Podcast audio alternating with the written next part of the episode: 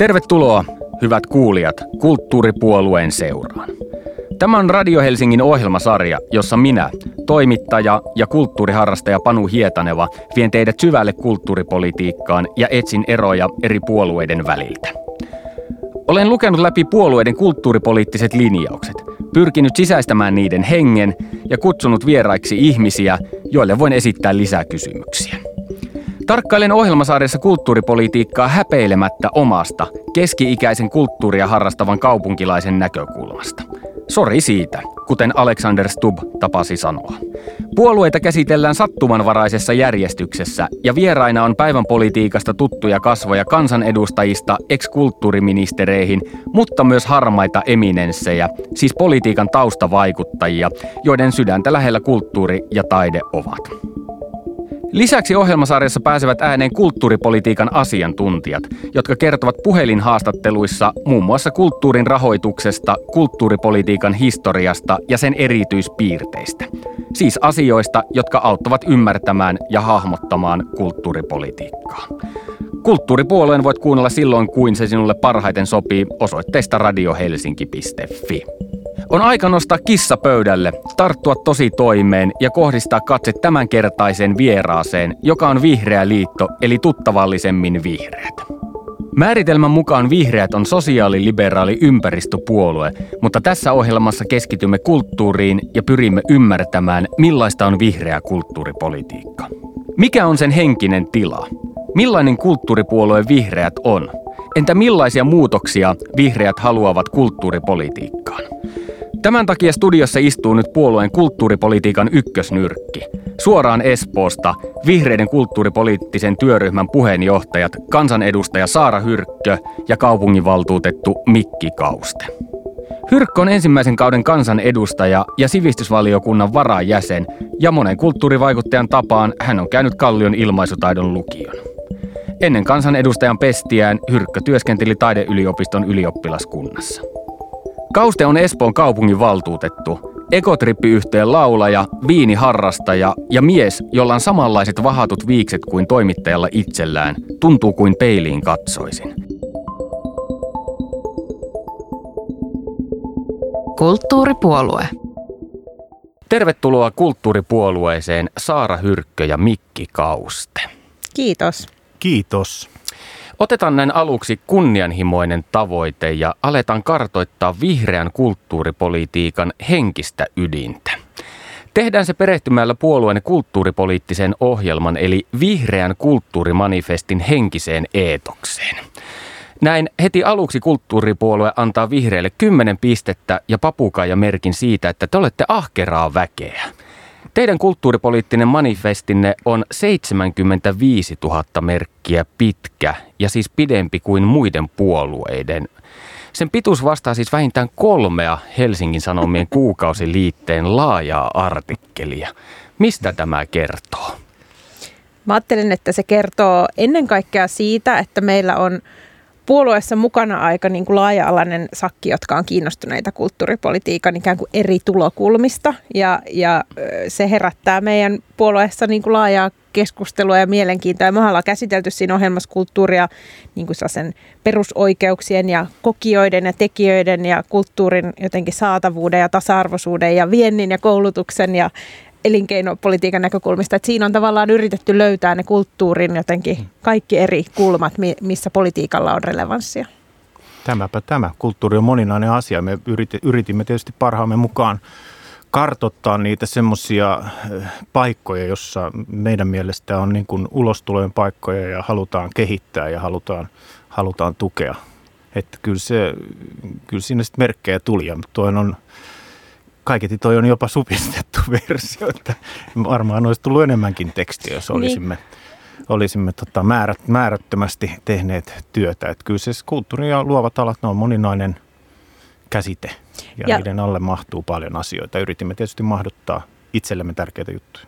Ja me käytiin aika paljon vuoropuhelua kulttuurialan eri toimijoiden kanssa myöskin ja, ja se avautui niin kuin ehkä sen prosessin aikana me itselle ja meidän työryhmälle myöskin, että, että että oli tieto, tiedossa, että kulttuurin kenttä on laaja, mutta miten laaja se onkaan, miten paljon siellä olisi tekemistä ja toisaalta potentiaalia.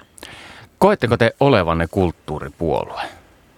No, tietysti kulttuurityöntekijänä koen, että mun jengi on aika kulttuurimyönteistä porukkaa. Ja, ja tota, eli va, lyhyt vastaus, että kyllä, tietysti enemmänkin voisi tehdä kulttuurin saralla ja saada aikaa, mutta kyllä mä koen, että näin lähtökohtaisesti kaikki se palaute, mikä mä oon puolueen sisältä itse saanut ja, ja kulttuurin puolesta puhunut, se on aina, aina kulttuurimyönteistä. Eli koin tosi vahvasti, että ollaan kulttuuripuolue, eh, kulttuurialan ja kulttuurin tavallaan asiat ja se kulttuurin merkitys on musta niin kuin vihreissä aina ollut tärkeää. Me ollaan ymmärretty puolueena musta sellaisen silpputyöläisen asemaa, mikä monelle kulttuurialan ammattilaiselle on, on niin kuin arkipäivää ja se ääni ei niin kuin politiikassa tarpeeksi hyvin kuulu. Ja sitten ehkä vihreiden omatkin juuret on vähän sellaisessa, että ne nivoutuu sellaiseen tiettyyn underground-kulttuuri jotenkin meininkeihin ja mä luulen, että se näkyy myös vahvasti siinä, että, että meille se kulttuuri on nimenomaan niin kuin moninaista. Se on kaikkea sieltä jotenkin kellareista konserttisaleihin.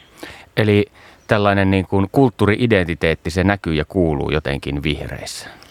No Saara musta sanoi hyvin, ehkä se on niin sisään rakennettu jotenkin tähän puolueeseen, että puolueen jäsenistössä on paljon ihmisiä, jotka jollain tavalla niin kuin, on, no ehkä ei nyt sidoksissa välttämättä just niin kulttuurityöhön, mutta tavallaan se työ on hyvin samanlaista, niin kuin Saara sanoi, tämmöistä pätki, pätkätyötä ja freelancer-työtä, joka on sitten taas kulttuuri- ja luovilla aloilla aika, aika niin kuin yleistä ja ominaista. Ja sitten kyllä musta korona-aikana me huomattiin se aika kouriin tuntuvasti, että se, se kulttuuri jää tosi helposti politiikassa jalkoihin. Ja, ja ehkä musta on niin kuin rehellistä sanoa, että ei musta mekään puolueena herätty niin kuin tarpeeksi ajoissa siihen, että, että, että se kulttuurin ääni pitäisi niin kuin aika täysillä tuoda sinne pöytään ja tavallaan laittaa nyrkkiä pöytään, että tämä täytyy nyt nostaa esiin. Me ei olla niissä ministeriöissä ollut täällä hallituskaudella ja se ehkä teki siihen semmoisen niin tietyn gapin ja tietysti koronapandemian keskellä oltiin niin arvaamattomia uusien tilanteiden äärellä, mutta, mutta musta se tavallaan osoitti se, se korona-aika, että joo, kulttuurin ystäviä löytyy kyllä joka puolueesta, mutta, mutta tavallaan siinä kohtaa, kun meidän jengi lähti liikkeelle, niin sit, sit siitä tuli niin kuin tavallaan yksi tärkeimmistä prioriteeteista. Ja se on se, mikä musta tekee meistä niin kulttuurin puolueen ja kulttuurin kannalta niin luotettavan puolueen.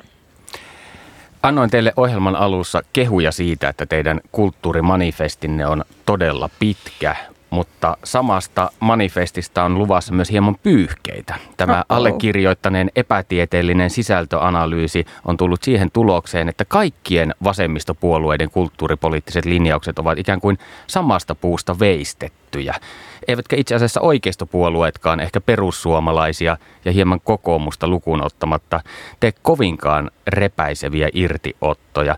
Mikä vihreiden kulttuuripolitiikassa on leimallisesti vihreää? Mikä erottaa teidät muista puolueista? Niin, no mä en ole lukenut syvällisesti muiden puolueiden kulttuuripoliittisia ohjelmia, mutta olettaisin, että sä viittasit siihen, että vasemmistopuolueella vihreillä esimerkiksi samansuuntaisia ajatuksia, niin luulen, että ne ongelmat on niin kuin yleisesti tiedostettu ja tunnistettuja ja niitä tietysti halutaan nostaa niissä ohjelmissa esiin.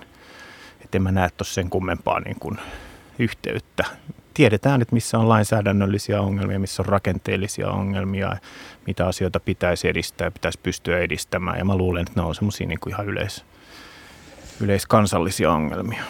Mä ajattelen, että mikä on sit vihreille leimallista, niin, niin on no, sellainen ymmärrys siitä silpputyöläisten arjesta ja siitä arkitodellisuudesta ja tavallaan ö, jotenkin ajatuskulttuurista myös niin kuin työnä ja elinkeinona. Ja sitten toisaalta sen rinnalla se niin kuin ajatus siitä, että kulttuuri kuuluu kaikille. Et me halutaan, että kulttuuria on mahdollista kokea, siitä on mahdollista nauttia niin kuin kaikkialla lähtien niin kuin vankiloista hoivakoteihin ja, ja päiväkodeista niin kuin nuorisotiloihin ja maahanmuuttajayhteisöihin ja jotenkin se kulttuurin moninainen kenttä, mutta toisaalta myös kokijoiden moninaisuus ja se, että se kulttuuri olisi kaikkien saavutettavissa ja saatavilla, niin on meille, meille ihan niin kuin todella tärkeää. Me, ollaan, me puolustetaan taiteen vapautta, ei haluta kahlita sitä, vaan nähdään, että se on itsessään arvo, että taide – niin kuin herättää keskustelua ja käsittelee vaikeitakin yhteiskunnallisia ehkä kysymyksiä ja toisaalta, että tekijöillä on nimenomaan niin kuin mahdollisuus siihen ja että se kulttuuri voi myös elää, elää ajassa. Ja sitten ehkä musta se kaikkein keskeisin asia, ja tässä tietysti muut puolueet voisit opponoida, mutta on musta se valmius priorisoida myös kulttuuria. Sitten kun aletaan puhua rahasta ja mennään pöytään ja päätetään, että kenelle riittää kenelle ei, niin kyllä se kulttuuri on meillä aika korkealla prioriteettilistalla. Kyllä mäkin vielä lisään, että se silpputyön ymmärtäminen, että se ei välttämättä ole, niin kuin mietitään perinteistä sosiaalidemokratiaa tai demareita ylipäätänsä vasemmistoilla on hyvin vahva AY-sidos ja tavallaan se on osa syy, miksi, miksi on jarrutettu tietynlaisia yhteiskunnallisia uudistuksia, esimerkiksi niin kuin sosiaaliturvauudistuksia tai työnkuvan uudistuksia. Että meiltähän, meille ehkä niin vahvaa sidosta ole sinne ammattiyhdistystoimintaan ja tota, olemme ehkä niin kuin avoimemmin arvioimassa myös sitä niin kuin uuden työn näkökulmaa ja mitä se vaatii ja mitä halutaan edistää.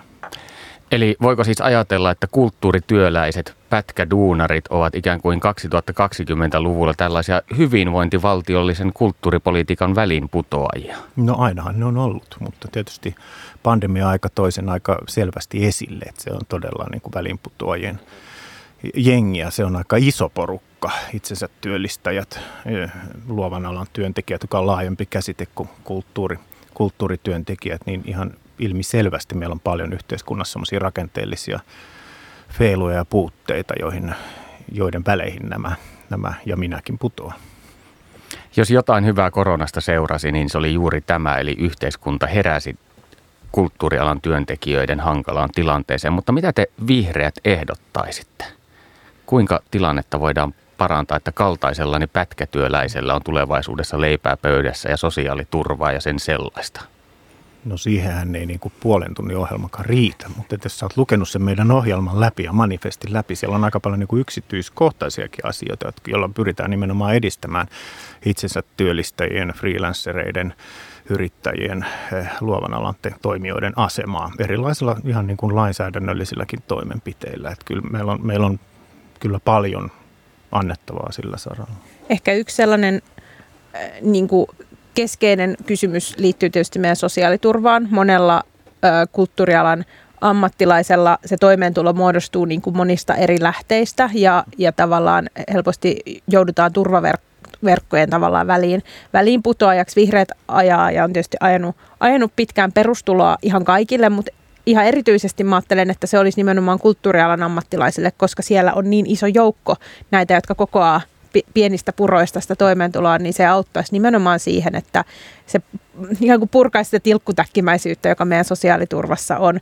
Ja sitten toinen ehkä konkreettinen, minkä voisin mainita, liittyy yhdistelmävakuutukseen, joka sitten taas mahdollistaisi sen, että sitä omaa vaikkapa eläketurvaa pystyisi ikään kuin kerryttämään eri tulonlähteistä, yrittäjänä, palkkatulona, apurahatuloista ja näin, näin poispäin. Ja, ja nämä olisi tavallaan niin kuin, jotenkin, mä uskon, aika tuntuvia. Ei nekään välttämättä ihan kaikkia ongelmia ratkaisisi, mutta näillä mä lähtisin liikkeelle. Toinen asia, mikä täytyy mainita, mikä korona-aika teki näkyväksi tämän tekijöiden äh, ahtaan aseman lisäksi, niin oli musta se kulttuurin mer- yhteiskunnallinen merkitys. Merkitys yksilöille, kuinka ankeata elämä onkaan ilman kulttuuria ja toisaalta merkitys myös yhteiskunnalle, sille vaikka alueiden elinvoimaisuudelle tai hyvinvoinnille, ihmisten hyvinvoinnille tai vaikkapa meidän niin kuin kansakunnan kriisin kestävyydelle. Ukrainassa nähdään, että kulttuurilla on tosi iso merkitys siellä sille kansallista jotenkin sen, sen selkärangan ylläpitämiselle, niin, niin korona oli niin kuin hirvittävää aikaa kulttuurialalle, mutta jos jotain hopeareunuksia on, niin toivon, että sellainen tietoisuus on, on lisääntynyt ja että se johtaa tulevaisuudessa parempiin päätöksiin myös kulttuuripolitiikassa. Nyt kun yhteiskunta on havahtunut siihen, että kulttuurialalla on paljon ihmisiä, joiden tulot ovat silppua ja sosiaaliturva kehno, niin mikä estää näitä muutoksia? Jos tämä ongelma nyt tiedetään, miksi Arkadian mäellä ei vain nuita pöytään ja muuteta asioita? Niin, Saarahan siellä Arkadian mäellä istuu. Mä, mä tarkastelen sitä lähinnä ulkopuolelta ja ulkopuolisesti, niin – tuntuu, että semmoinen niin vanha kantaisuus on edelleen voimassa. Pidetään kiinni semmoisista niin kuin olemassa olevista rakenteista. Ja totta kai siinä on, ne ei ole aina helppoja ne muutokset. Jos sä lähdet muuttamaan esimerkiksi sosiaaliturvan rakenteesta järjestelmässä palasia, niin se vaikuttaa aina johonkin toisiinkin asioihin ja kokonaisuuksiin. Ja ne ei ole tietenkään niin kuin se lainsäädäntöpuoli ole, ole helposti niin kuin ratkaistavissa, mutta että mahdollista se kyllä on. Ja mä luulen, että öö, sidokset tiettyyn eturyhmiin esimerkiksi saattaa hidastaa sitä muutosprosessia, esimerkiksi ammattiyhdistysliikkeitä, jotka karsastaa ehkä en tiedä enää, mutta että ehkä niin kuin semmoisen silpputyöhön liitettäviä asioita. Ja semmoinen, siellä on paljon ihmisiä, jotka on sitä mieltä, että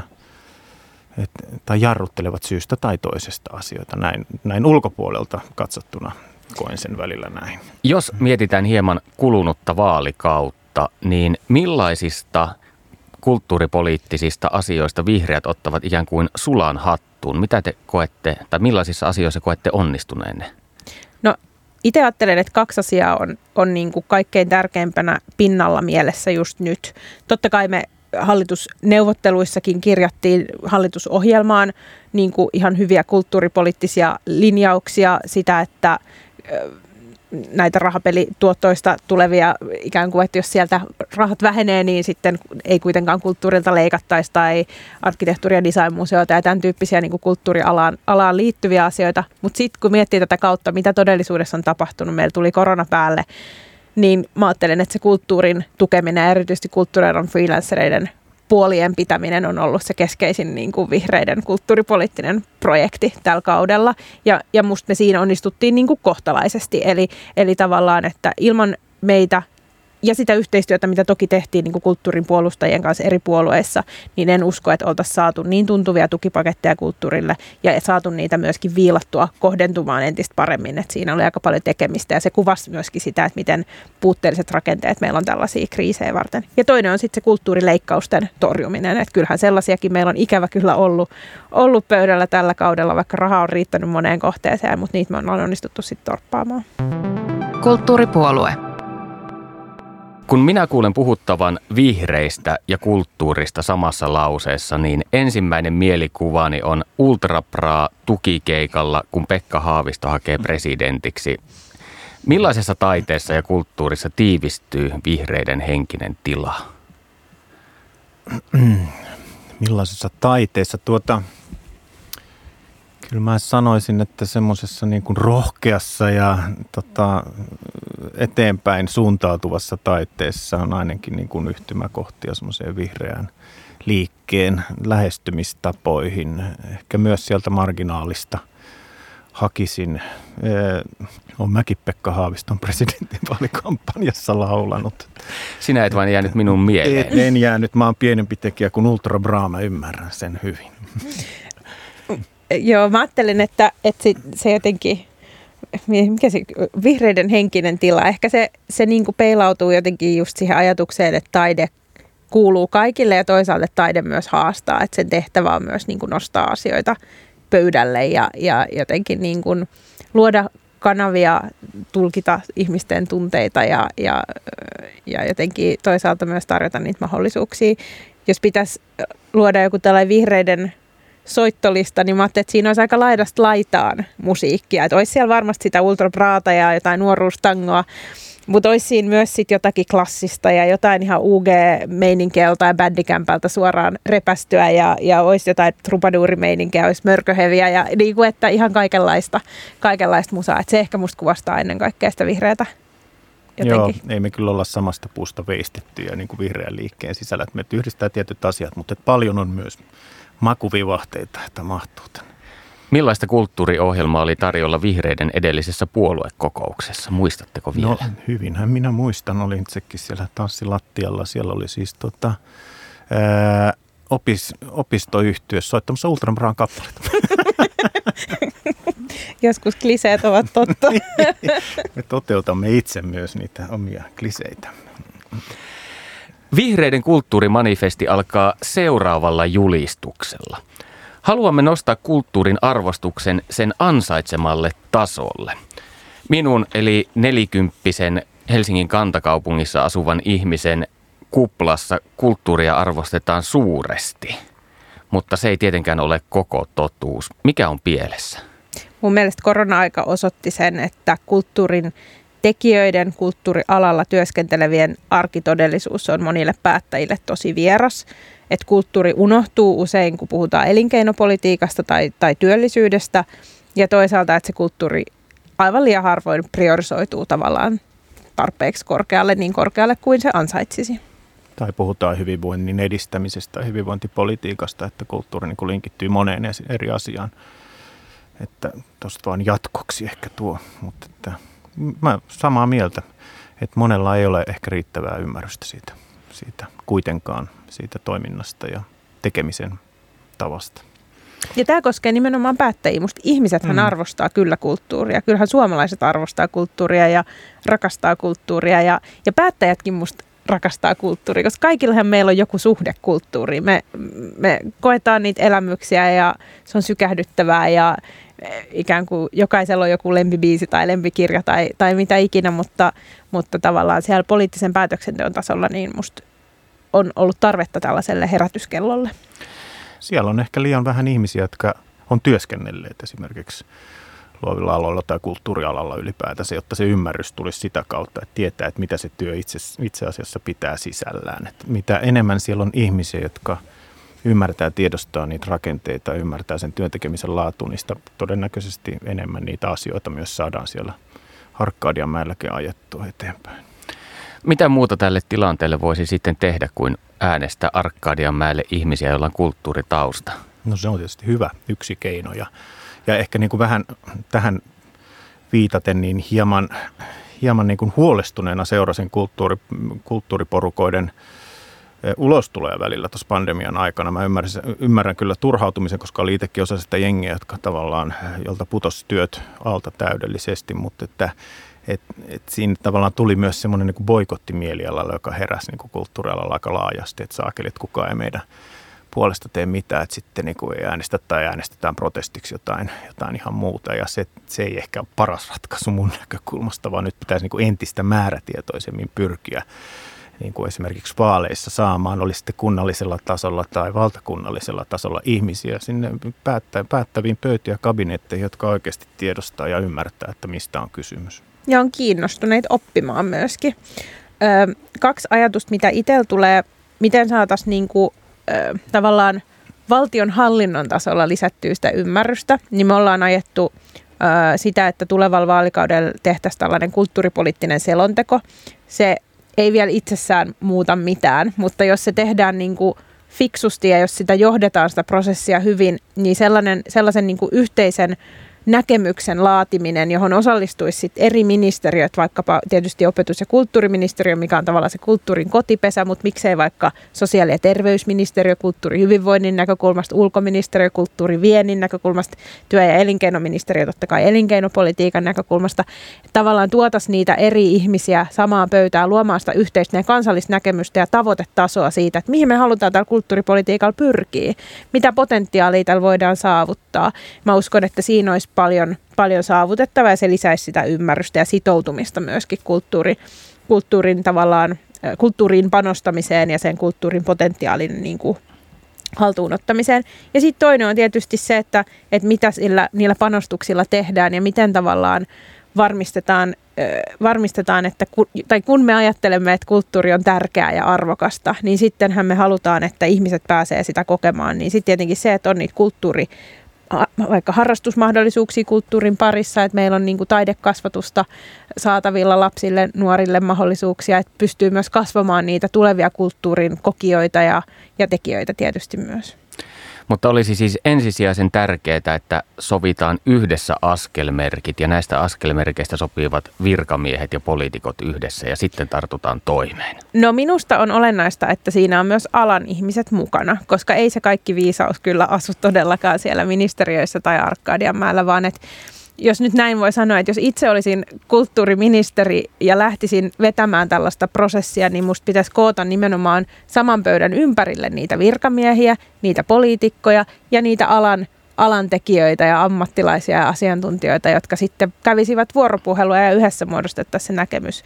Mä oon saanut olla mukana tekemässä tutkimus- ja innovaatiorahoitukseen liittyviä ratkaisuja tällä kaudella ja se on musta tosi hyvä esimerkki siitä, miten nimenomaan kenttä, poliitikot ja virkamiehet on pystynyt yhdessä muodostamaan aika kunnianhimoisia tavoitteita ja musta kulttuuripolitiikassa pitäisi tehdä sama. Tarvitaan siis jonkinlainen kulttuurialan kolmikanta. No joo, nyt kun sä no sanot noin, on... niin se kuulostaa vähän kuumottavalta, mutta, mutta se ehkä... on jo ehkä neuvotteluasteella se kolmikanta, mutta joo, siis musta kulttuuri, poliittinen selonteko olisi just nimenomaan tärkeää, että, että se laajempi ymmärrystaso lisääntyisi ja, ja se on, siitä on varmasti niin kuin helppo lähteä rakentamaan myös sitä kulttuuripolitiikkaa, uudenlaista kulttuuripolitiikkaa. Että mä uskoisin, että siinä ei, vastustus ei ole niin suurta, mutta ne hyödyt voisivat olla aika mittavia, just että ymmärretään se kulttuurivaikutus työhön, elinkeino, poliittinen vaikutus, hyvinvointivaikutus. Siinä on niin kuin laajoja vaikutuksia, jotka vaikuttavat taas eri ministeriöidenkin toimi, toimikuvaan ja toimintatapoihin.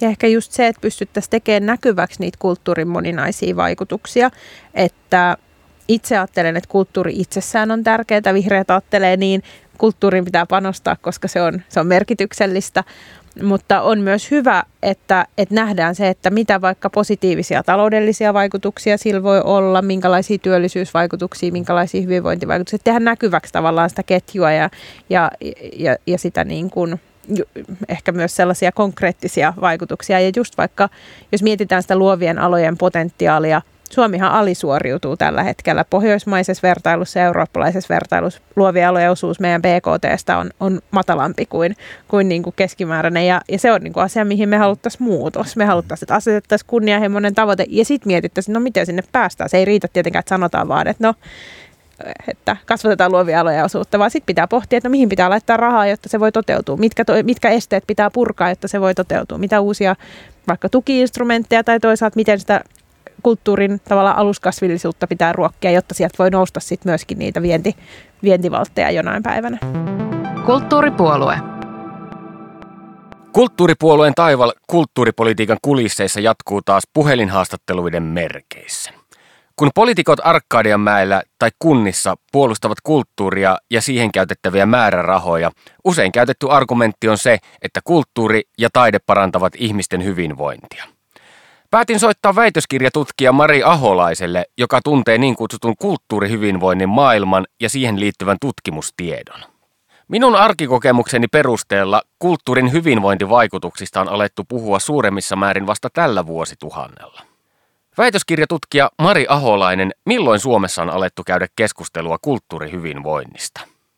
Tosi hyvä kysymys. En tiedä, voidaanko semmoista absoluuttista niin kuin nollapistettä havaita, mutta kyllähän me ollaan Suomessa oltu ihan eurooppalaisessa, eurooppalaisessa niin tuota, matkassa mukana tässä kulttuurihyvinvoinnin kehityksessä ja ehkä tällä hetkellä jopa niin kuin kärjessäkin. Mutta voi sanoa ehkä sellaisia niin kuin steppejä voi määritellä, että, että niin kuin, ähm, tuossa 88 eteenpäin. 80-90-luvuilla oli tämmöinen kulttuurikehityksen vuosikymmen, jonka YK lanseerasi. Ja Suomi oli niin kuin mukana tässä ja, ja tavallaan niin kuin tässä kulttuurikehityksen vuosikymmenellä siinä olisi käynnissä sellainen ohjelma Euroopan laajuisesti, eli taidetta ja kulttuuria haluttiin viedä erityisesti sairaalaympäristöihin ja hoitolaitoksiin. Ja siitä se jäi ikään kuin tavallaan meidän, niin kuin tähän meidän niin kuin yhteiskuntaan, systeemiin ja rakenteisiin niin kuin olemaan tämä ajattelu niin kuin yhä vahvemmin. Ja sitten 2010 mm, OKM lanseerasi niin kuin siltä, siltäkin pohjalta tällaisen ää, ohjelma-asiakirjan taiteesta ja kulttuurista hyvinvointia ehdotus toimintaohjelmaksi ja sitten 2015 tavallaan mm, tuli tästä ohjelmasta loppuraportti. Että näitä voi ehkä pitää sellaisina niin kuin, tietynlaisina niin kuin merkkipaaluina tai merkkeinä, että milloin tätä kulttuurihyvinvointia on niin kuin oikein niin kuin tietoisesti ja rakenteellisesti viety tässä meidän yhteiskunnassa eteenpäin. Kuinka tämä sitten näkyy tänä päivänä käytännössä esimerkiksi sotealan koulutuksessa? Opiskelevatko myös tulevat lääkärit kulttuurihyvinvointia? Kyllä varmasti perehtyvät, ei välttämättä ehkä sillä tavalla niin systemaattisesti kuin esimerkiksi niin kuin kulttuurihyvinvointientusiastit niin kuin tällä hetkellä ajattelisivat, että se olisi niin kuin hyvin niin kuin olennainenkin osa jo vaikka, vaikka tuota lääkärikoulutusta, mutta kyllä siitä on niin kuin esimerkiksi moduuleita tai, tai esimerkiksi Turun yliopistossa on tällainen, tällainen Asklepios opintokokonaisuus, jonka voi sisällyttää sitten opintoihinsa. Ja siinähän on niin tavoitteena, että tämmöinen eri alojen koulutus, tämmöinen eri koulutusalojen yhteistyö ja sitten, että tämmöistä niin humanistista ja yhteiskunnallista oppia voidaan sitten integroida näihin lääkäriopintoihin. Mutta että myöskin esimerkiksi niin kuin ylemmissä ammattikorkea, ylempää ammattikorkeakoulututkintoa voi opiskella kulttuurihyvinvoinnissa. Siinä on niin kuin omat opintokokonaisuutensa. Ja sitten jos miettii niin kuin sote, sote-alan koulutusta laajemmin, niin meillähän on ollut siis varsinkin viimeisen reilun kymmenen vuoden aikana todella paljon erilaisia hankkeita, joissa kulttuurihyvinvointia on eri tavoilla tuotu tuotu niin kuin koulutukseen ja tietysti myös niin kuin työelämään niin kuin lisä- ja täydennyskoulutuksen. Vuonna 2019 maailman terveysjärjestö WHO julkaisi massiivisen raportin, johon oli kerätty tietoa kolmesta tuhannesta tutkimuksesta ja näyttö oli vahva. Taide ja kulttuuri edistävät hyvinvointia ja ne auttavat sairauksien parantamisessa sekä ehkäisyssä. Millaisia hyvinvointivaikutuksia tämä raportti listaa? Mitkä niistä ovat merkittävimmät?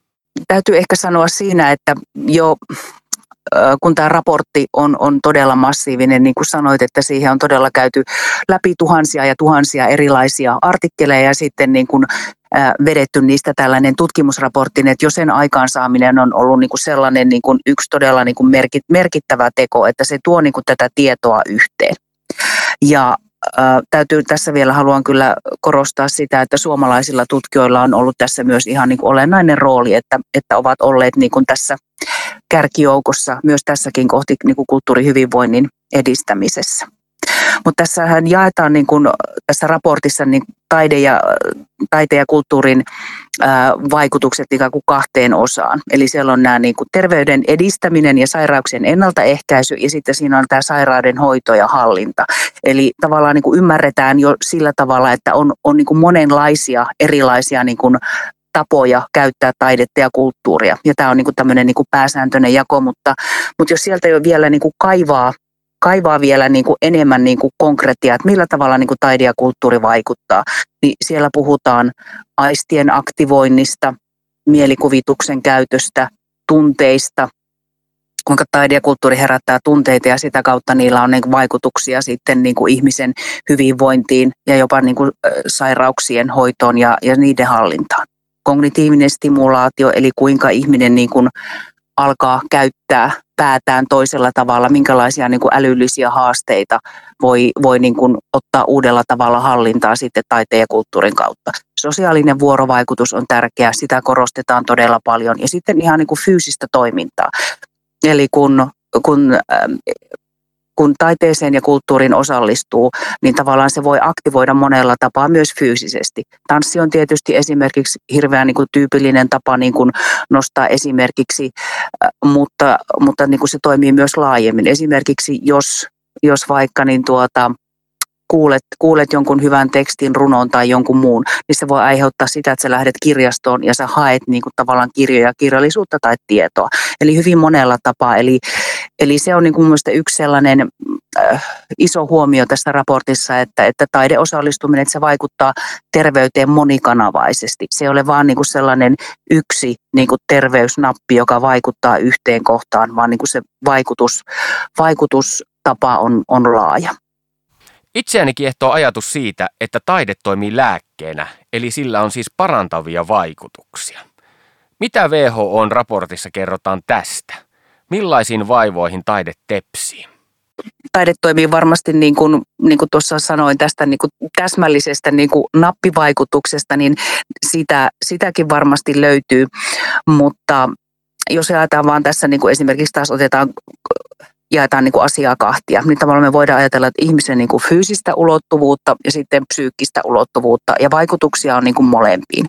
Mutta esimerkiksi tässä psyykkisellä puolella niin lääkevaikutuksia on niin kuin tutkittu ää, esimerkiksi ää, sosiaalisten suhteiden kautta ja ihan niin kuin tämmöinen yksinäisyys, joka on niin kuin yksi keskeinen indikaattori ennenaikaiselle kuolemalle. Eli jos me niin kuin voidaan taiteen ja kulttuurin avulla vaikuttaa siihen, että ihmisellä on enemmän sosiaalisia suhteita, niin on todennäköistä, että, että ennen, ennenaikaista tai on mahdollista välttää ennenaikainen kuolema. Eli tämän tyyppisiä asioita on, on tutkittu. Sitten jos mietitään tuota fyysistä puolta, niin sanotaan vaikka ää, tanssia ja Parkinsonin tautia on tutkittu todella paljon ja niin kuin niiden vaikutuksia.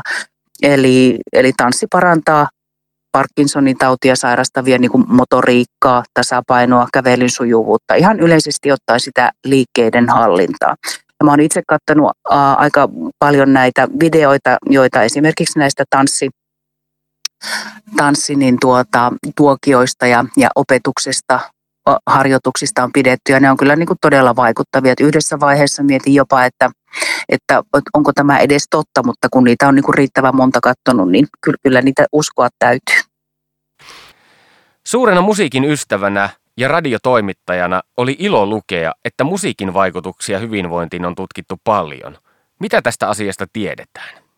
Joo, musiikkia on, on todellakin tutkittu paljon. Se saattaa olla ehkä jopa niin kuin yleisimmin tutkittu, koska tietysti musiikki on niin paljon läsnä meidän arjessa. Se on niin kuin se on niin kuin tuttu ja tunnettu ja se voima varmasti tunnistaa jokainen niin kuin välttä, ihan varmasti ilman niin kuin sellaista niin kuin syvällisempääkin tutkimusta, että musiikki on todella vaikuttava. Mutta että aivotutkimuksessa on, on käytetty käytetty paljon musiikkia, eli tavallaan niin kuin kuvantamisen avulla voidaan esittää eri tavalla, miten niin kuin aivot aktivoituu, miten joku tietty musiikki vaikuttaa tiettyyn aivoalueeseen ja sitä kautta saadaan niin kuin tällaisia haluttuja haluttuja niin kuin paranemistuloksia aikaiseksi. Neurologiset häiriöt, dementia, niissä on käytetty musiikkia parantamaan aivojen toimintaa tai aivohalvauspotilaiden hoidossa on, on käytetty musiikkia tehostamassa sitten motoriikan säätelyä ja monissa muissa tällaisissa kognitiivisissa häiriöissä, mutta tässä on, tässä on tehty se mielenkiintoinen huomio muun muassa Turussa, missä tätä on tutkittu, että, että kysymyksessä ei sitten välttämättä ole niin kuin mikä tahansa musiikki tai, tai äänimassa tai äänimaisema, että, että on niin kuin kysymys sellaisesta musiikista, mistä ihminen ja yksilö pitää, niin tavallaan silloin sillä on sitä parantavaa ja, ja voimauttavaa vaikutusta sitten. Ja tämän takia esimerkiksi ähm, kun kirjataan ja tehdään niin tällaisia henkilökohtaisia hoito- ja palvelusuunnitelmia, niin niissä voidaan usein kysyä ihmisen mielimusiikkia, että mistä sä pidät. Ja jos ihminen on jo siinä tilanteessa, että hän ei vaikka kykene itse ilmaisemaan niitä omia mielihaluja, niin on hyvä, että sitten niin kuin sitä, sitä tahtotilaa ja, ja vaikka sitä mielimusiikkia on kirjattuna niihin papereihin, että et, et jos, jos tykkää jatsista, niin sieltä ei sitten niin kuin tuutata pahinta metallimusiikkia. Kulttuurihyvinvointia on tutkittu viime aikoina paljon, mutta kuinka suhtautuminen tutkimustietoon on muuttunut? Se on muuttunut kyllä positiivisempaan suuntaan tutkimuksen näkökulmasta. Mä muistan tuossa reilu kymmenen vuotta sitten eräs äh, kulttuurikasvatuksen proffa suorastaan tuskaili niin kuin tavallaan sen oman tutkimuksensa kautta, että hänellä on niin kuin hyvin paljon niin kuin evidenssiä tästä, tästä niin kuin hyvi, äh, musiikin, kuorolaulun hyvinvointivaikutuksista, mutta sillä hän koki, että sillä ei ollut mitään merkitystä siinä niin kuin ympäristössä, missä hän sitten pyrki vaikuttamaan. Mutta nyt tilanne täytyy sanoa, että on muuttunut. Tutkimustietoa, sitä siteerataan paljon, sitä toivottavasti myös jonkun verran niin kuin luetaan, mutta kyllä sitä käytetään niin kuin nykyisessä niin kuin poliittisessa, poliittisessa keskustelussa ja sitä kautta myös siinä päätöksenteossa. Kiitos väitöskirjatutkija Mari Aholainen. Me jatkamme keskustelua kulttuurihyvinvoinnista kulttuuripuolueen seuraavassa jaksossa. Nyt takaisin studioon ja vihreiden seuraan. Kulttuuripuolue. OKMn tilastojen mukaan on varsin suurta hajontaa sen suhteen, kuinka paljon fyrkkaa käytetään kunnissa kulttuuriin. Jos en väärin muista, niin pienimmillään summa oli 38 euroa per asukas, suurimmillaan melkein 300 euroa per asukas. Eikö tästä voi sitten vetää sen johtopäätöksen, johtopäätöksen, ettei kulttuuri todellakaan kuulu kaikille? On varsin suuret hajontaa. Siis ei todellakaan kulttuuri tällä hetkellä vielä kuulu kaikille, vaan siinä on tosi paljon tekemistä ja kunnat, hyvä että mainitsit, koska niillä on tosi iso merkitys ja, ja niin kuin mahdollisuus vaikuttaa tähän erityisesti nyt, kun sosiaali- ja terveyspalvelut siirtyi kunnilta pois, niin että kuntien että fiksut kunnat herää nyt siihen, että kulttuuriin kannattaa panostaa ja että se kulttuurin panostaminen voi tuoda sinne kuntaan elinvoimaa ja pitovoimaa ja lumovoimaa ja, ja tavallaan vetää ihmisiä, ihmisiä puoleensa ja tehdä siitä, siitä niin kuin ihanan paikan, paikan elää ja, ja rakentaa, rakentaa elämäänsä. Että, että ehdottomasti se, se on asia, johon kuntien kannattaisi nyt havahtua niiden 38 euron kuntien ehkä erityisesti. Meillä on tosi upeita esimerkkejä eri puolilla Suomea, eri kokoisista kunnista, jotka on hoksannut, että kulttuuriin kannattaa panostaa ja että aika pienilläkin panostuksilla voi saada aika hyvää jälkeä aikaa. Kyllä se, se luo kunnille elinvoimaa ja hyvin, hyvinvointia ja pitovoimaa, että ihmiset mielellään tulee sitten sinne. Moni, moni kuntahan identifioituu ihan kulttuuri tapahtumien kautta jo, että kyllä siellä noita isot kulttuuritapahtumat on selkeästi niin kuin no kaustiset kansanmusiikkifestivaalit, tämmöiset niin kuin isot massatapahtumat, jotka, joihin niin kuin kunta selkeästi on satsannut myös, niin kuin myös sitä rakenteellista tukea antamalla. Mutta tähän on tavallaan erillinen asia Harkkadianmäen politiikasta. Että siellä luodaan niin kuin lainsäädäntöä ja toki niin kuin budjettivallan kautta myös niin kuin rahoitetaan ja ehkä niin kuin tuetaan, mutta että kunnilla on myös paljon tehtävää, semmoista autonomista tehtävää päättää asioita ja päättää, että miten paljon satsataan. Ja kyllä mä tiedän, että esimerkiksi itse istun niin kuin Espoon eli toiseksi suurimman kaupungin kaupungin hallituksessa valtuustossa, Saara istuu valtuustossa myös, että kyllä sielläkin voidaan paljon edistää ja tehdä kulttuurin eteen, mutta ei se helppo ole sielläkään, se kulttuurin rahoituksen edistäminen, koska niitä rahareikkiä on paljon. Vihreässä kulttuurimanifestissa mainitaan vanha kunnon perustulo ja peräänkuulutetaan perustulokokeilua niin sanotun Irlannin mallin mukaan. Mikä on tämä Irlannin malli? Se on ilmeisen toimiva, koska te olette sen kirjanneet mukaan manifestiin. Joo, se oli yksi, yksi niin kuin vaihtoehto, joka kirjattiin mukaan. No Irlannissa kaiketi se Irlannin malli on semmoinen, että, että siellä maksetaan tuntipalkkaa niin, luovan alan tekijöille. Että tavallaan saa osan siitä niin kuin päivän toimeentulosta – tämmöisen niin kuin tuntipalkkajärjestelmän mukaisesti. Näin mä oon sen itse, itse niin kuin sisäistänyt. Se on niin kuin perustuloa käytännössä, jolla mahdollistetaan sitä luovan työn tekemistä. Joo, ja Irlannissa nimenomaan lähettiin niin kuin kulttuurialan toimijat edellä. Tai tavallaan, että otettiin, otettiin heidät, heidät niin kuin vähän spesifiksi ryhmäksi tähän, kun sitten taas ehkä Suomessa me ei niin kuin, viime kaudella toteutettiin perustulokokeilu, mutta se oli sen verran suppea, että me ei niin kuin nähdä siinä, siitä vielä kaikkia tuloksia. Se nähtiin kyllä, että ei siitä haittaa ole siitä perustulosta ja itse asiassa ihmisten hyvinvointi, hyvinvointi parani, mutta me toki ajetaan perustuloa kaikille, mutta, mutta erityisen merkityksellinen ja tärkeä se voisi olla juuri kulttuurialan niin kuin kaltaisilla, kaltaisilla aloilla työskenteleville silpputyötä tekeville. Ja ja ehkä tässä on niin kuin sellaista ripausrealismia tässä meidän ehdotuksessa, että, että ajatellaan, että ehkä me ei ensi kaudella vielä saada sitä perustuloa, mutta otetaan niitä askelia perustuloa kohti. Me haluttaisiin tehdä sitä tietysti laajemminkin sosiaaliturvaa uudistamalla. Meillä on ehdotuksia siihen, että mitä, mitä voitaisiin niitä askelia olla, mutta sitten taisi yksi askel, että kokeiltaisiin tällaisella aika spesifillä ryhmällä, ryhmällä perustuloa. Ja se olisi ratkaissut aika monia ongelmia korona-aikana, jos meillä tämmöinen perustulo olisi, mitä olisi pystynyt helposti sit säätämään, kun ihmiselle olisi ollut tarvetta, tarvetta antaa tukea. Et nythän me oltiin pikkusen pulassa, kun meillä ei tällaisia rakenteita ole. Kyllä, että meillä oli tavallaan vähän niin kuin vanhakantaiset tukirakennelmat, jotka ei sitten auttanut ihan kaikkia, kaikkia niin kuin pandemian seurauksena pudonneita ihmisiä jaloilleen. Et ja sitten on vielä työvoimapalvelut, jotka oli osa, osa niin kuin ongelmaa, mutta että perustulolla ratkaistaisi kyllä niin kuin paljon. Ja minusta olisi tärkeää, että saataisiin nimenomaan tämmöisille aloille sitä kokeilua, jotka, jotka niin kuin nopeasti, voi, tai väitän, että nopeasti saataisiin sitä hyötyä myös irti siitä. Mitä luulette, onko ajan henki jollain tavoin suopeampi nyt perustulolle kuin aiemmin? No on. Mä luulen, että toi pandemia nimenomaan toi näkyväksi sen, että on ihmisiä, jotka, jotka selkeästi, niin kuin, joille se olisi tärkeää tärkeä osa, osa sitä niin kuin tekemistä ja toimeentuloa, että että jos siitä pandemiasta jotain hyvää seuraa, niin ehkä just sitä, että se myötämielisyys esimerkiksi perustulon kaltaista sosiaaliturvajärjestelmän uudistamista kohtaan on, on niin kuin lisääntynyt.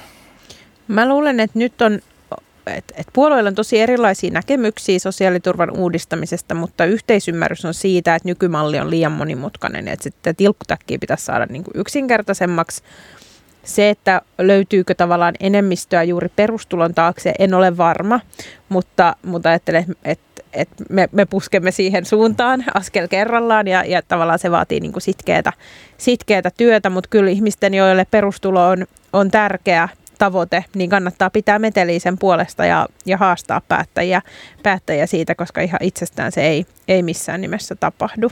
Seuraavalla hallituskaudella on edessä totuuden hetki. Eli kulttuurin ja taiteen rahoitus, ne molemmat siirtyvät siis osaksi valtion budjettia ja korvamerkitystä rahapelituotosta luovutaan.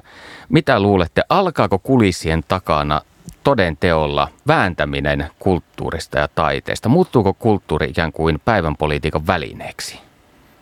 No on varmaan niin kuin ihan realistista, että näin, näin tapahtuu. Toki kyllähän kulttuuripolitiikka tähänkin asti, ei se ole sinänsä ollut mikään irrallinen saarke, mutta tietty osa rahoituksesta on toki ollut, ollut turvattua.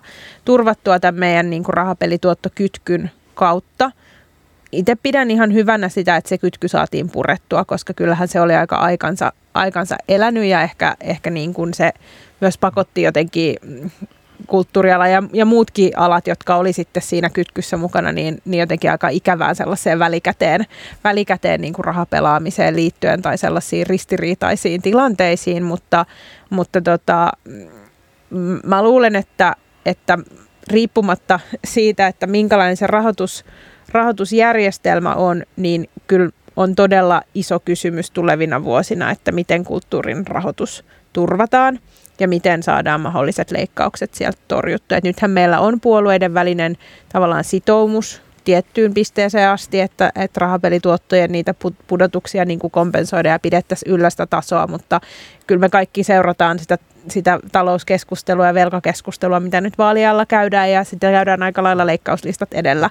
edellä. Että kyllä, kyllä tämä on ihan niin kuin relevantti kamppailu ja, ja kysymys siitä, että onko hallitusneuvotteluissa mukana puolueita, jotka haluaa pitää kulttuurin puolia, niin se on, se on tärkeä kysymys näissä vaaleissa.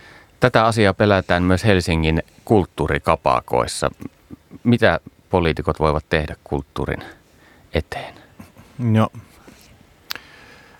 tietysti se, tässäkin jo mainittu rahoituksen tason nostaminen on tietysti ihan olennaista, ja, mutta että leikkauksista olemme huolissamme, että miten me saadaan tavallaan semmoinen alibudjetoitu osa-alue, sen budjettiosuusta nostettua esimerkiksi valtion budjetissa, jotta se ei olisi tavallaan aina niistä, niistä niistä niin kuin euroista niin kuin verisesti taistelemista, vaan se olisi ihan sidottu. Ja tätähän me tietysti tavoitellaan myös puolueena, että saataisiin sitä kulttuuribudjetin osuutta nostettua siinä valtion, valtion budjetissa. Mutta tietysti jos valtion budjettia kokonaisuudessa leikataan, niin sitten se leikkaa myös suhteessa suhteessa tota, kaikkia hallinnon aloja, mitkä on sen budjetin alla. Mutta kyllä minusta tärkeää olisi tietysti saada tasokorotuksia budjettiin ja mä väitän, että sillä pienilläkin tasokorotuksilla voisi olla aika myönteisiä vaikutuksia myös ihan PKT-takin ajatellen.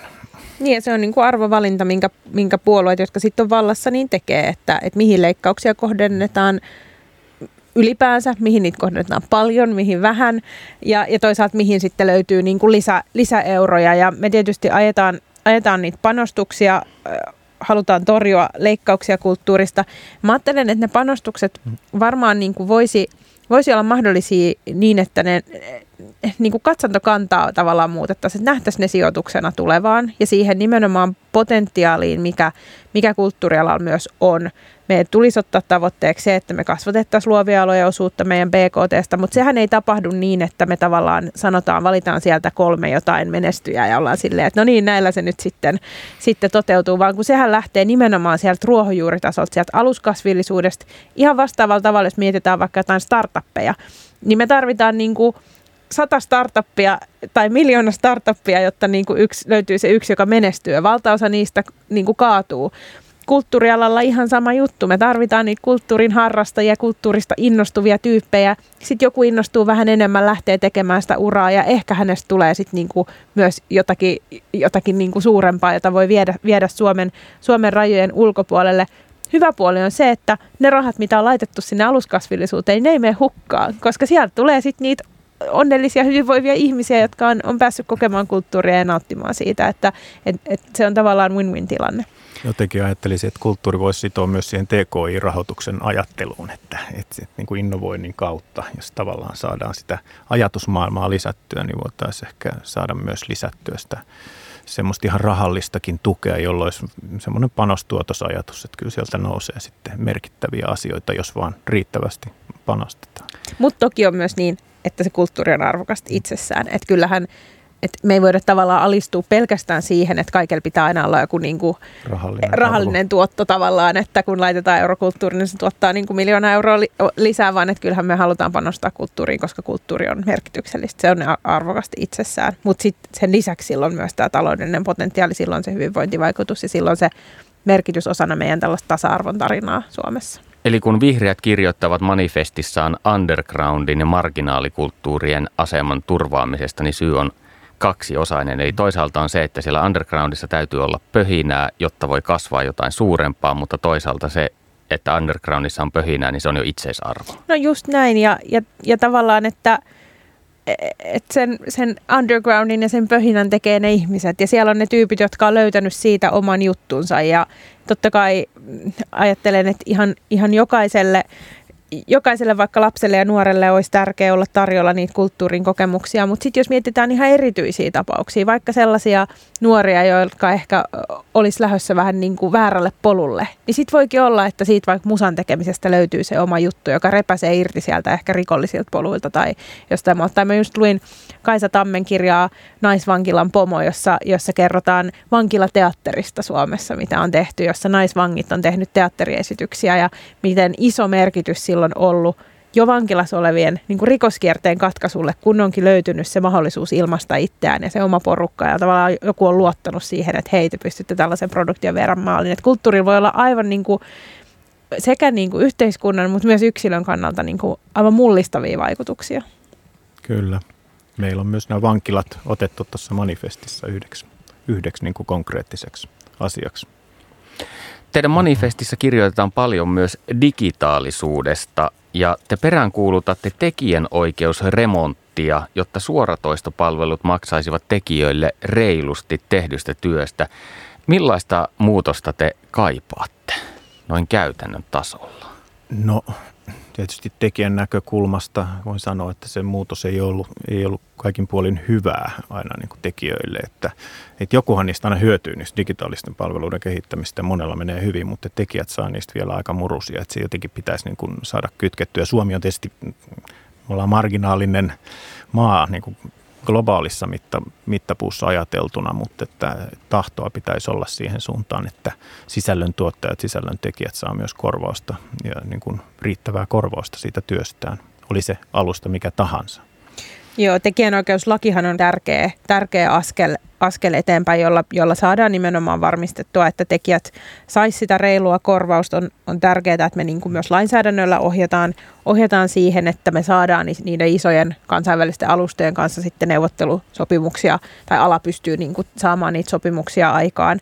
Ja sitten toisaalta tietysti me halutaan etsiä sellaisia ratkaisuja ja poliitikot ei voi niinku niitä päättää, mutta me voidaan tietysti luoda edellytyksiä ja töniä johonkin oikeaan suuntaan. Sellaisia ratkaisuja, joilla kuluttaja voisi niinku aina luottaa siihen, että se korvaus menee, menee oikeaan osoitteeseen. Otan esimerkin vaikka ää, niinku, noista siis jostain leffojen suoratoista palveluista.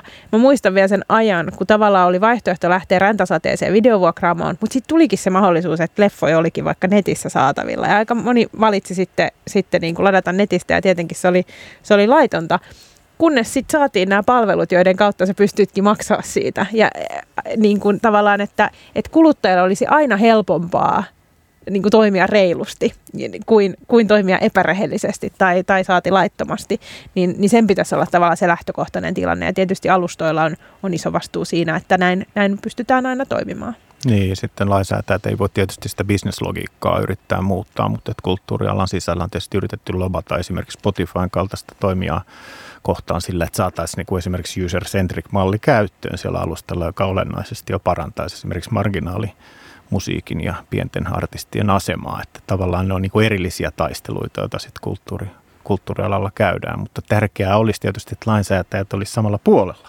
niiden tekijöiden kanssa, jotta niin saataisiin myös niitä rakenteellisia asioitakin muutettua. Tuntuuko sinusta Mikki Kauste siltä, että joku muu kerää eurot ekotrippi yhtyeen musiikista, kun se soi tuolla suoratoista palveluissa? No, no niin, kuka se nyt sitten, Antti Tuisku tai Dua Lipa saa niitä mun pennosia, että sehän tavallaan on täm, tällä tavalla rakennettu se malli, mutta en mä nyt itse valita, mulla on ollut tässä jo kohta 30 vuotta ihan, ihan mukava, mukava kulttuurityö ja on menestynyt kohtalaisen hyvin, että ehkä se mitä itse yritän tässä omassakin niin kuin luottamus- ja vaikuttamistyössä saada aikaan, että jonkinnäköisiä muutoksia, että sillä seuraavalla tekijäsukupolvella olisi entistä paremmat olosuhteet ja par, vielä paremmat mahdollisuudet toteuttaa itseä ja tehdä sitä kulttuuria. Ja sehän on myös se, että, että jos nuori ihminen miettii, että, että, että lähteekö tavoittelemaan uraa kulttuurialalla, niin luottamus siihen, että siellä voi niin kuin pärjätä. Ja, ja että kun tekee kovasti töitä ja, ja, ja löytyy niin kuin ehkä se oma yleisö, niin se on niin kuin mahdollista. Se on tosi tärkeää, että on sellainen näkymä. Kulttuuripuolue. Sinulle Mikki, bänditoiminta ja ekotrippi on jossain vaiheessa ollut asia, joka on tuonut leipää pöytään, mutta jos mietitään nuoria ja vertaat omaan nuoruuteesi tilannetta, niin minkälaista tukea aloittelevaan bänditoimintaan te olisitte itse aikanaan kaivanneet vai auttoiko yhteiskunta ekotrippiä matkalla etiä päin? No ei, tietysti kun nuorena lähtee tekemään, niin se into ehkä on, on se niin kuin määräävä tekijä siinä, että lähdetään jotenkin – siitä palavasta halusta tehdä ja toimittaa sitä omaa asiaa ja kehittyä siinä ehkä. Et me ei jotenkin ajateltu silloin niin kuin rakenteellisesti näitä asioita. Meillä kävi ehkä se hyvä tuuri, että oli lama-aika, kun me aloiteltiin, että oli paljon niin kuin tyhjiä tiloja – tiloja tarjolla. Siis ihan niin kuin toimistorakennuksia, valtavia komplekseja, oli, jotka niin kuin valjastettiin yhtäkkiä uusia käyttöön esimerkiksi niin kuin kulttuurityöntekijöille tai underground-jengille tai bändeille tai muulle. Et sieltä oli saatavissa aika paljon niin kuin aika edullista esimerkiksi treenikämppätilaa johtuen siitä niin kuin lama-ajan tilanteesta. Ja se oli ehkä se meidän tuki, näin voi sanoa, että siinä vaiheessa kun me aloitimme, että oli niin kuin mahdollisuus löytää sellaisia tiloja, joissa pystyi pysty niin harjoittelemaan ja kehittämään sitä omaa toimintaa. Mutta tämä on minusta erinomainen esimerkki myöskin just siitä, mitä kunnat voi esimerkiksi tehdä aika pienellä vaivalla ja rahalla. Että tavallaan eh, kun se kipinä niin kuin syttyy, niin ei, ei se, ei se tarvi olla niin kuin valmiiksi katettu pöytä, vaan se voi nimenomaan olla se niin kuin tyhjä vähän niin kuin, äh, kulahtanut tila, mihin niin kuin päästetään nuoret sitten niin kuin toteuttamaan sitä omaa luovuutta ja, ja ideaa ja jotenkin kokeilemaan ja testaamaan. Että, että se, että kunnissa on tyhjiä tiloja, niin että ne rohkaistuttaisiin antamaan niin kuin toimijoiden ja yhteisöjen ja ihmisten, ihmisten käyttöön, niin silloin on jo paljon merkitystä. Tai että olisi se yksi tyyppi vaikkapa – kunnassa, jonka puhelinnumero olisi helppo löytää, joka sitten pystyisi auttaa eteenpäin, jos haluaa vaikka järjestää jonkun tapahtuman tai haluaa, haluaa lähteä toteuttaa jotakin progista. Että olisi se yksi tyyppi, jonka vastuulla on niin kuin, tuoda kulttuuritoimijoita yhteen ja jeesata jossain lupa, lupa-asioissa ja muissa. Että et tämän tyyppisillä aika pienillä panostuksilla voidaan jo saada aika paljon vipinää aikaa. Kiitokset vierailustanne kulttuuripuolueessa. Kiitos paljon. Kiitos.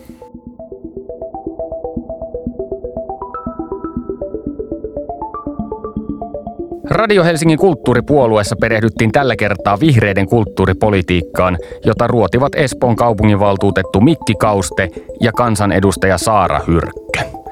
Seuraavassa kulttuuripuolueessa vieraana on kristillisdemokraatit. Kulttuuripuolueen kaikki jaksot ovat kuultavissa osoitteessa radiohelsinki.fi.